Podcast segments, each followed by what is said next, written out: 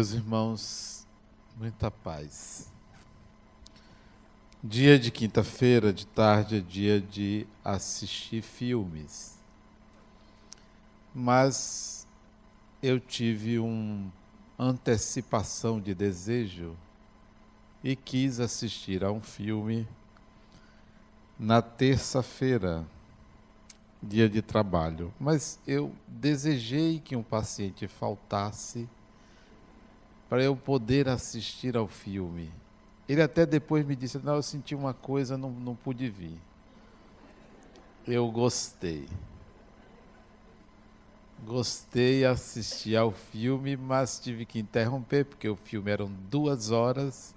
Eu assisti uma hora e depois de noite eu assisti ao restante do filme.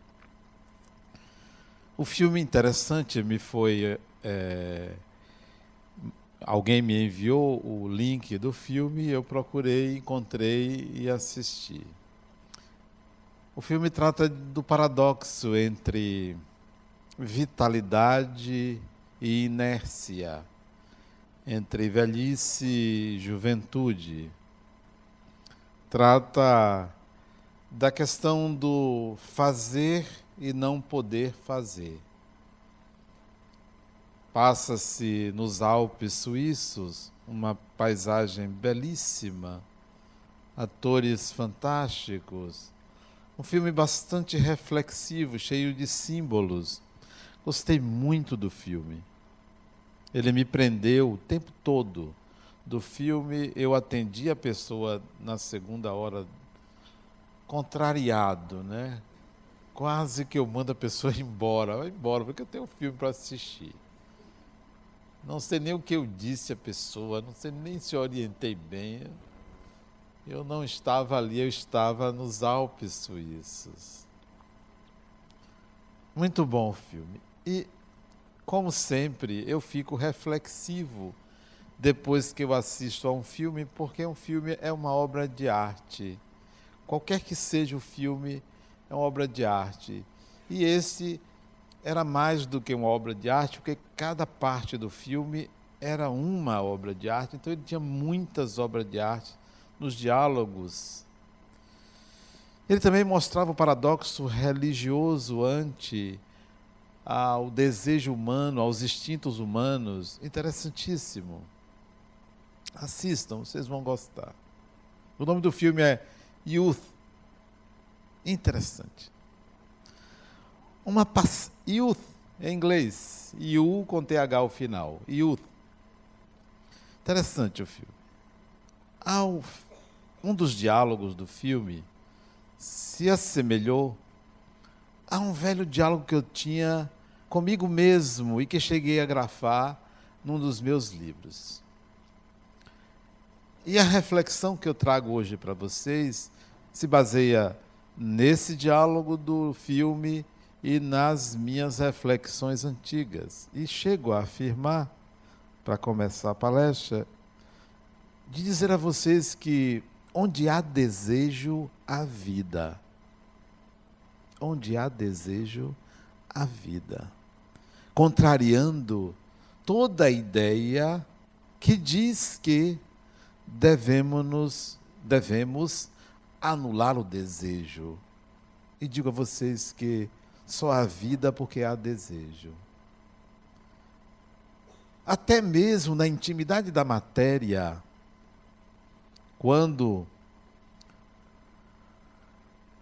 os átomos, as pretensas partículas mínimas da matéria se aglutinam, ali está o embrião do desejo, que vai encontrar no humano a sua força máxima. Anular o desejo é a desagregação total da matéria. Extrair esta força, anular essa força é impossível, porque a vida está resumida, coagulada no desejo humano. Se nós formos procurar o conceito de vida, vamos ter uma dificuldade muito grande, porque os autores, sociólogos, antropólogos, cientistas, médicos, teólogos, todos eles falam de algo extremamente abstrato, improvável de ser definido claramente. E eu prefiro esta frase: onde há desejo, há vida. A vida é o desejo que se realiza. O atritar de corpos, o encontro de almas, se fundamenta no desejo. Engano pensar que a gente precisa retirar isso dos nossos pensamentos, das nossas ideias, do nosso coração, da nossa vontade. O que o ser humano precisa é educar o desejo, é dar uma direção. O desejo gera o movimento. O desejo gera o movimento. E tudo na natureza é movimento. Deus movimenta a vida, a natureza, o universo. Deus se manifesta pelo movimento. Nós somos seres no movimento. Razão pela qual impossível alguém evoluir na inércia, porque tudo nos convida à ação, porque vem do desejo. O desejo nasce na intimidade do espírito como um impulso para a realização. Como não temos ainda total sabedoria, nós precisamos então educar essa força bruta, primitiva, chamada desejo. Numa criança, notamos o desejo. No idoso, se não há desejo, ele quer a morte. Se ele desejar aquilo que o seu corpo não mais pode realizar, é um candidato à morte, porque o desejo precisa ser depurado, precisa ser trabalhado para que as realizações não dependam da vitalidade orgânica na primeira metade da vida, o desejo está fundamentado na vitalidade do corpo. Na segunda metade da vida, não podemos caminhar com o mesmo fundamento. O fundamento da segunda metade da vida tem que ser a realização interior, o desejo tem que caminhar na direção da realização interior. O seu desejo lhe levou à impulsividade. Não foram seus instintos que falaram mais alto. Seus instintos são expressões do seu desejo. É ele que precisa da razão, da consciência, da direção para que você alcance objetivos maiores, para que você ultrapasse a dimensão pura e simples da matéria, sem o desejo, não é possível você evoluir, crescer. Anule o desejo, você sai do mundo. Se você sai do mundo, não é deste mundo. Este mundo é o mundo do desejo. Quando você desencarna, quando a morte do corpo vem, necessária morte do corpo, o seu desejo continua. Não pense que ele desaparece, porque o desejo não é produto do corpo, o corpo é produto do desejo. Desencarna, você continua desejando.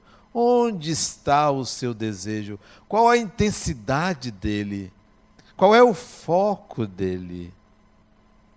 Trabalhe o foco do desejo, porque após a desencarnação, você continuará vivendo, existindo, e terá que resolver o dilema do seu desejo. Lido com uma pessoa que acredita que vai desencarnar em breve, uma jovem mulher. E ela disse: Adenauer, não me incomodo de morrer. A morte será para mim uma libertação, uma bênção. Eu não quero passar pela quimioterapia, não quero. Eu quero morrer. Sei que a vida continua. E eu disse para ela: que crueldade, que crueldade você faz com você e com seus entes queridos. Garanto que quando você diz isso, as pessoas sofrem, as pessoas que amam você sofrem. Isso é falta de caridade para com o próximo. E é fuga. A vida continua, então você só quer viver depois? A vida tem que ser vivida intensamente aqui e agora.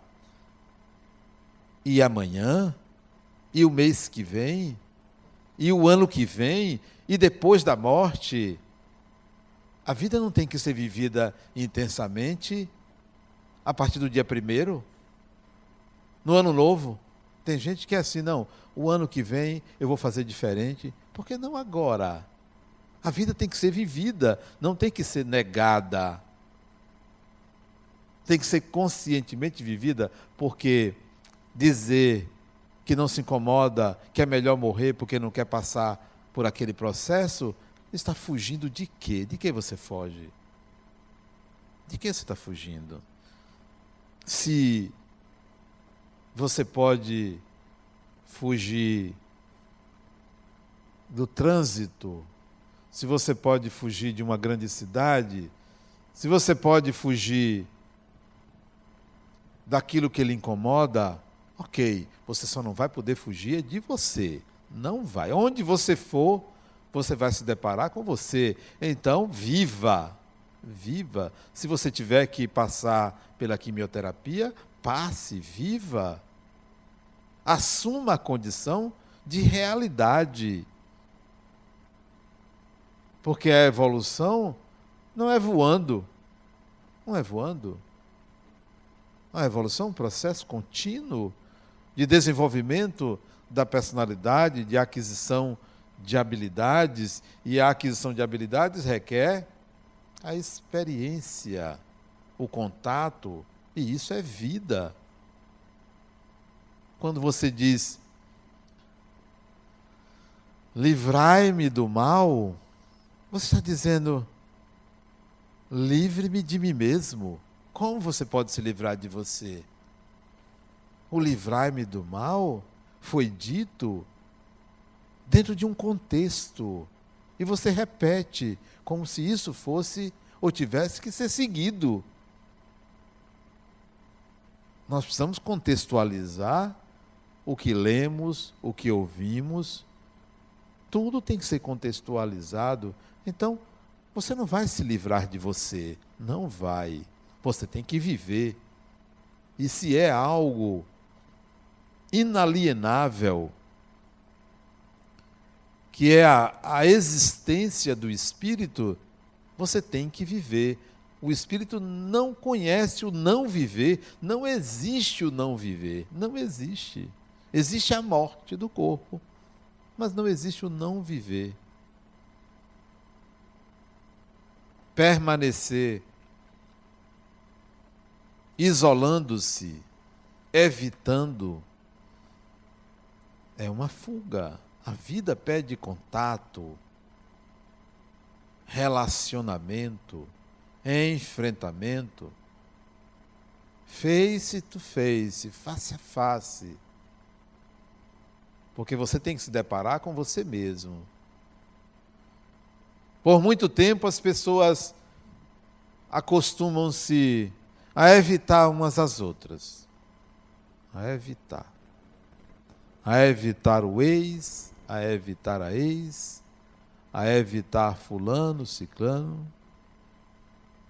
Um dia você vai ter que se deparar com o que você projetou no outro, porque você vai enxergar em você mesmo. Você é um espírito. Você não é uma pedra. Você não é um corpo que desaparece, que se dissolve, volta ao pó, volta à matéria. Você não é isso. Você vai ter que se deparar com você. Ah, mas eu não acredito. Morra. É o conselho que eu dou. Morra que você vai ver.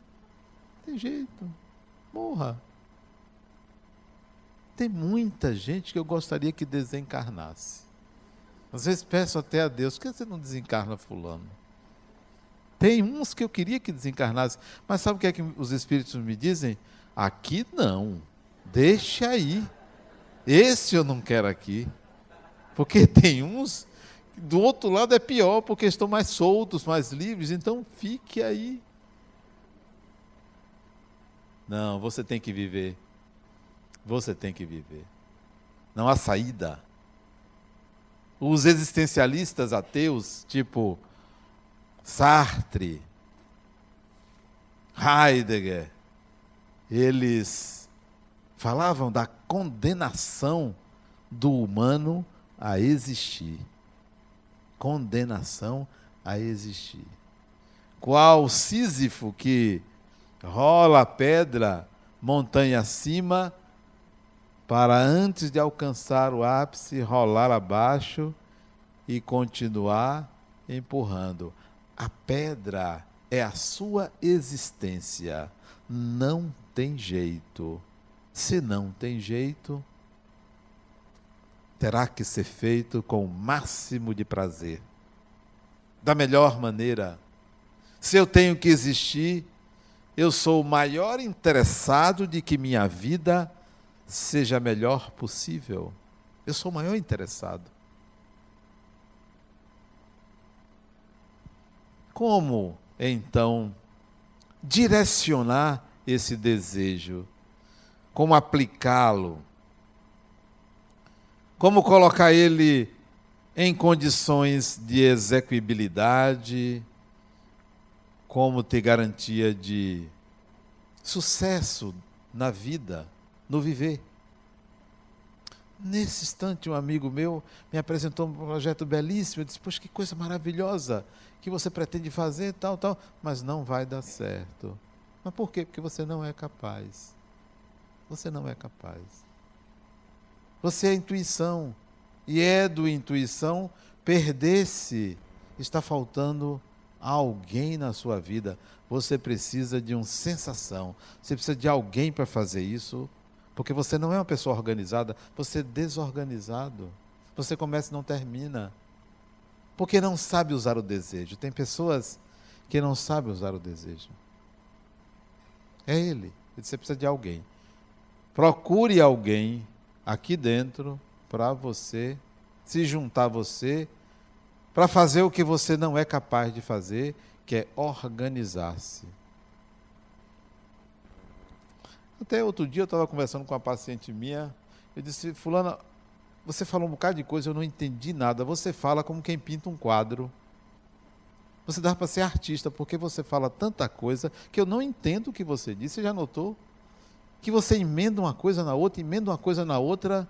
Você começou falando de uma pessoa, já está falando de outra, não sei quem, não sei quem, entrou para não sei aonde. Isso é uma pintura. E uma pintura é que não é nem é aquelas pinturas abstratas que você olha assim, o que é isso, meu Deus? Ela disse, você está me chamando de burro? Eu disse, quase isto. Porque comunicação é assim. Você fala querendo que o outro entenda. Você fala e não se preocupa se eu estou entendendo.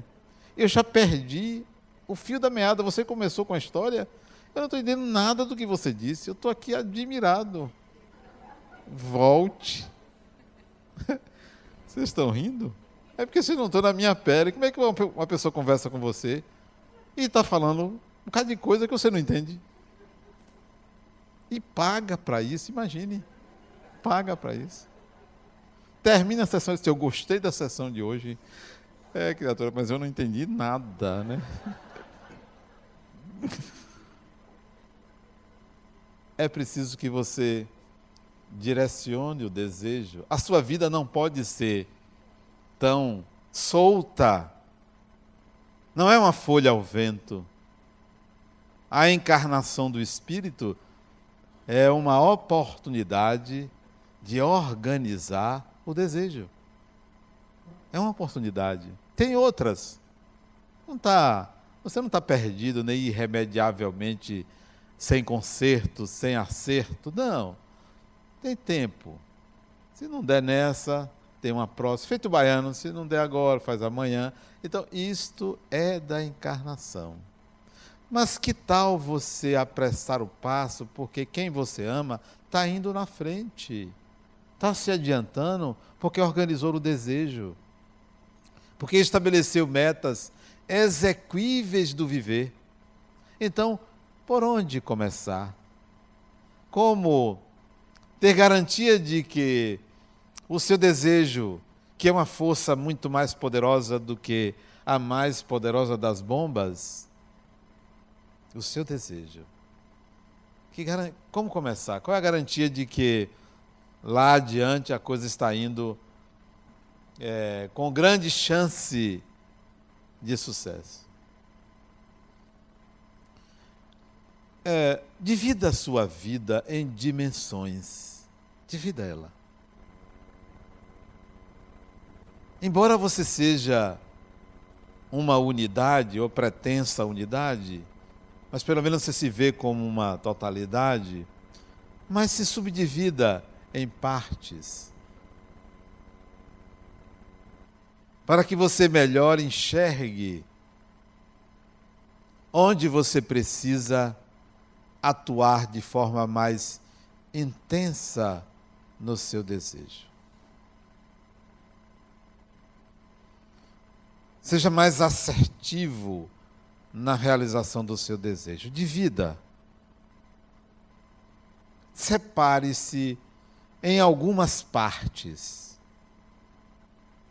Normalmente a tendência é você querer reunir tudo como se você precisasse estar seguro ou segura de que você é uma unidade. Eu costumo me separar. Eu quero viver agora a dimensão, uma dimensão minha. Então, eu vou viver a dimensão, começar por qualquer uma delas, mas uma delas que eu acho muito interessante, a minha dimensão religiosa como é Adenauer, o religioso. E eu descobri que eu não tinha uma religião. Eu olhava para mim e disse: Você não tem religião. Você não é católico. Você é espírita, mas você não faz nada com essa religião assim. Você não tem um ritual. Você não cultiva uma imagem. Você não reza. Porque eu não tive educação religiosa. Meus pais trabalhavam tanto que não tinha tempo para a religião. Ainda bem. Não adquiri vícios religiosos. Tem gente que é viciada em religião. Tudo está pedindo a Deus. Tudo. Qualquer coisinha se apega a Deus, ainda segura na mão. Se fragiliza. Então, eu separei a pessoa religiosa que eu era, não tinha nada. Não tinha nada. Tornei-me espírita, comecei a enxergar um pouquinho da pessoa religiosa que eu me tornei. E a minha religiosidade não é a religiosidade característica das pessoas, porque se você vai em locais sagrados, você se emociona. Eu não. Não me emociono. Não tem um local sagrado. Nem uma igreja, nem um centro espírita, nem lugar nenhum. Então, quando eu vejo o Adenal religioso, ele tem muito poucos elementos de uma religião. Mas descobri, alguns anos atrás, que pelo menos havia em mim uma atitude religiosa. Atitude religiosa. Frente a tudo que era luminoso. Não L luminoso, não. N de navio, luminoso. Aí sim, a minha religiosidade se apresenta ante experiências luminosas. Aí sim. Aí eu vi a minha religiosidade. Então eu enxerguei a religiosidade em mim. Faça isso. Será que a sua religiosidade ela é salvacionista? Meus pêsames. Será que sua religiosidade é estética? Você gosta de ver. Será que sua religiosidade é para obter uma vantagem depois da morte? Como é a sua religiosidade? Então, isso é uma dimensão da nossa vida, a dimensão religiosa. Vou escolher outra. Adenauer, irmão. Como é que eu vivi o ser irmão? Irmão em família e irmão fora da família. Como é que eu, porque venho de uma família numerosa, nove irmãos, comigo dez filhos, como eu vivi a experiência de ter irmãos mais velhos, mais novos, não fui filho único, embora fui prefer, o preferido, mas não era filho único. Né? Como eu sempre digo, dez filhos, nove problemas. Como é que eu vivi? Como é que eu me relacionei com meus irmãos de sangue? Que não são necessariamente meus irmãos espirituais, mas eram meus irmãos de sangue. Então eu vi que dos, dos nove, um apenas eu considerava meu irmão espiritual, os outros, para mim, eram estranhos. Totalmente estranhos. Nenhuma animosidade, nenhuma rejeição, nenhuma raiva, nenhum ódio. Mas eu não tinha afinidade. E como eu lidei com a falta de afinidade? Como eu lidei com as disputas. Então, eu separei uma dimensão minha chamada como é que você vive o ser irmão. Como é que você vive isto? Será que você ainda está nas disputas dentro de casa? Ah, não falo com meu irmão, com minha irmã. Que atraso espiritual atraso, espírito atrasado, umbral. Se você está nessa condição, pode sair dizendo aqui, Adenal disse que eu estou vindo umbral. Você veio e vai voltar. Resolva isso. Cresça nessa dimensão. Eu não dou o direito, o direito de ser inimigo de uma pessoa é dar muita importância a outra pessoa. Não dou esse direito. Não. De jeito nenhum. Nem que você me prejudique. De jeito nenhum. Você não vai ter esse lugar de destaque, não. Porque é dar muito destaque a uma pessoa tornar-se inimigo de alguém. Já pensou? O pior não é isso, é que você volta junto com a pessoa, olha. É um atestado de burrice ter inimigo. Então, o que você faz com o seu desejo em relação ao estabelecimento de relações interpessoais domésticas?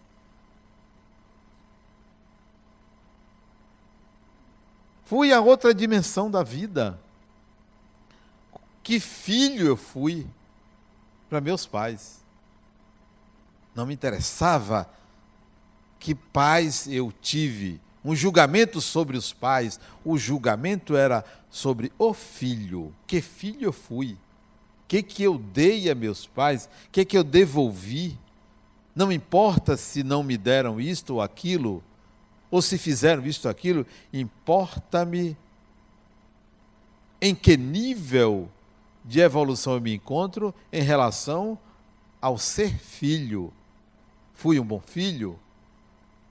Devolvi mais do que recebi? Atuei de tal maneira a estabelecer uma relação de amor? Amei meus pais? Senti? Fui grato? Não fui grato? Fui ingrato? Então, que filho eu fui, independentemente das condições que recebi dos pais. Então, é uma dimensão. Atuar nessa dimensão, atualizar essa dimensão, é onde você coloca seu desejo.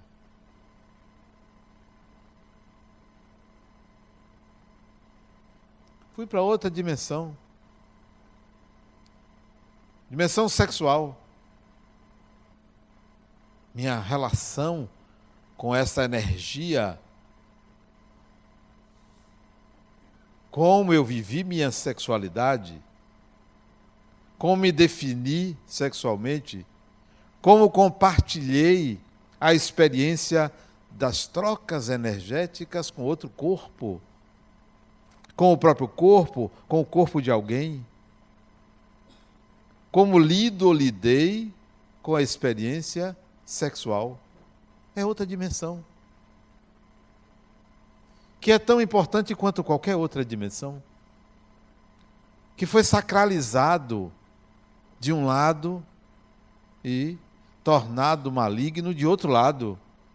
Equivocadamente numa oposição, ou colocado numa oposição à evolução. Então, como você lida com a sua sexualidade? É uma dimensão. De alguma maneira, a humanidade estigmatizou a sexualidade. Estigmatizou. Pelo menos estamos assistindo a uma libertação. Veio uma onda pós-vitoriana da liberdade sexual que levou a alguns abusos e agora nós estamos assistindo um certo equilíbrio da sexualidade. Certo equilíbrio, porque o espírito está mais livre para manifestar a sua sexualidade. Então, como está isso em você? Ou ainda é um tabu? Ou você se vicia, é outro equívoco, pessoas que se viciam no sexo. Há aqueles que reprimem. A outra veio me dizer, Adenal, a minha primeira relação sexual foi aos 39 anos. Criatura, o que que você fez com você? Ah, mas eu só queria se eu fosse me casar. Olha, colocou uma norma adiante do seu desejo. E eu não vou contar o que aconteceu com ela aos 39 anos, porque tem cenas proibidas para menores de 80 anos.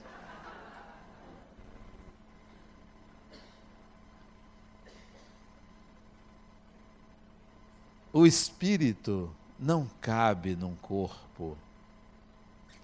O espírito que você é não cabe num gênero. O espírito que você é não cabe numa profissão. Não cabe. Você é muito mais do que qualquer estereótipo criado pela cultura. Você é muito maior do que você imagina, mas você foi condicionado a acreditar que você é apenas isto, é somente isto, é deste tamanho, é nesta condição? E que você vai sofrer depois da morte? E que você vai para um lugar que você não conhece, um monte de histórias que nem as crianças estão mais acreditando. Outra dimensão que você deve avaliar, para efeito de se conhecer e e organizar-se e encontrar um caminho. Como você lida com as influências espirituais? ainda com medo, ainda sem o devido controle, sem a devida educação.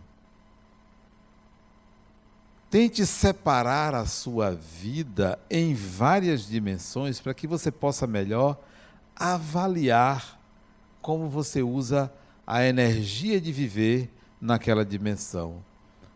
Se coloca apenas a sua energia numa única dimensão, vai atrofiar. Vai atrofiar. Qualquer que seja ela. Porque a vida é constituída de muitas dimensões. A dimensão mediúnica é aquela do contato com o espiritual, em que a nossa mediunidade é utilizada. Todos temos o embrião, o germe da mediunidade. E podemos desenvolver, podemos utilizar nas diversas experiências da vida. Muitos utilizam intuitivamente, outros até cobram, outros até o fazem no centro espírita. Alguém estava me dizendo que, não me lembro se foi numa reunião, que o padre, na igreja dela, as pessoas caem, tem manifestações assim, e ele diz: Olha, isso é o Espírito Santo. Isso é o Espírito Santo. Espírito Santo danado esse. É como ele lida com a mediunidade, ainda achando que é algo externo que provoca. Você tem a faculdade e o Espírito utiliza. Você tem, todos temos. Precisa conhecer para utilizar. É a dimensão mediúnica. A outra dimensão, além dessas que eu citei, a dimensão psicológica.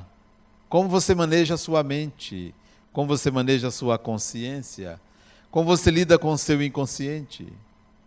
O que você faz dos seus pensamentos. Será que você sabe como é que gera um pensamento dentro de você?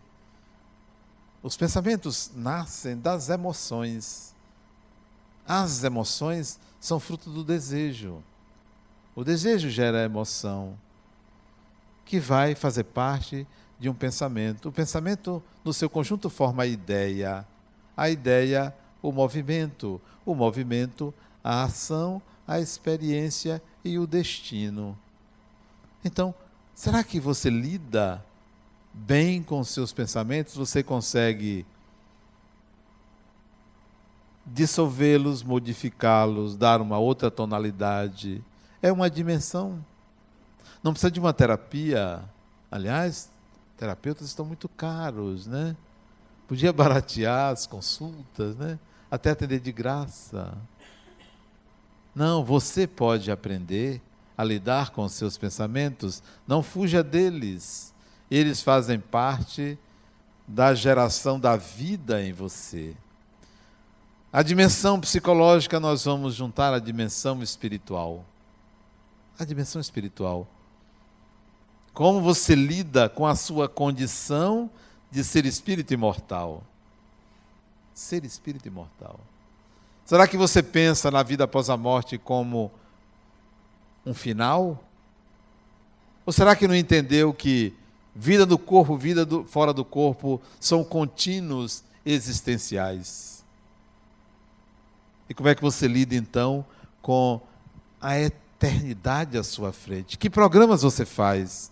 Tem gente que programa só o fim de semana. Amanhã não, eu não. Eu, eu quero fazer tudo na hora. Eu não quero me programar. Sim, em alguns momentos você não precisa se programar, nem tudo você precisa de uma programação, mas você tem que pensar no para que você existe, no que você quer para você mesmo, senão você vai ficar na mão dos outros, sob o controle dos outros. Você vai se perder, porque se você não tem um mínimo de programação para a sua evolução, você vai estar à mercê do que os outros pensam, do que os outros dizem, do que os outros programam para a vida deles. Então é preciso que você pense Eu sou um espírito. Que, que eu quero para mim? O que, que eu vou trabalhar em mim mesmo? Esta criatura que não queria quimioterapia, que ela mudou, mudou. Essa criatura você não vai desencarnar. Então, pense em alguma coisa que você vai utilizar depois da desencarnação, já que você está recusando a quimioterapia e você sabe que você vai desencarnar, então pense no que você vai fazer daqui até lá. Quanto tempo de vida você tem? Ele disse, eu não sei se eu passo da cirurgia, ela vai fazer uma cirurgia. Disse, então deve ser o quê? Uns 15 dias? 15 dias não dá para muita coisa você se preparar para depois da morte. Mas pelo menos faça o seguinte: se reconcilie com sua irmã, já é alguma coisa que você vai levar de bom essa reconciliação. Ah, você está me pedindo uma coisa muito difícil. De 15 dias, você vai morrer, criatura. Você vai morrer. Pelo menos você faça isso aí. Não tem saída, né? Temos que vai morrer. As pessoas não querem, de fato, pensar como espírito. Não querem pensar como espírito. Vivem num sistema reduzidíssimo, limitado, pequeno, para não dizer medíocre, mas já disse. Não, saia da mediocridade. Pense grande. Pense que você é um espírito e pense sempre que o amanhã é sempre melhor. É sempre melhor. Sempre melhor. Por mais que você passe dificuldades, problemas diversos de saúde, problema de dinheiro, o amanhã é sempre melhor. Basta que você trabalhe e tenha paciência com você mesmo, porque você é muito mais do que você imagina que é e esconde o muito menos em você, esconde o mal, o seu próprio mal. Então, entre em contato com ele, veja-o e direcione sua vida com um propósito definido de ser feliz e fazer a felicidade dos outros. O desejo gera a vida. Não é a vida que gera o desejo. Nós somos frutos do desejo do Criador em tornar algo, alguém, o ser humano capaz de enxergá-lo. Então vamos direcionar esse desejo para que a gente consiga enxergar a Deus em nós mesmos. Muita paz.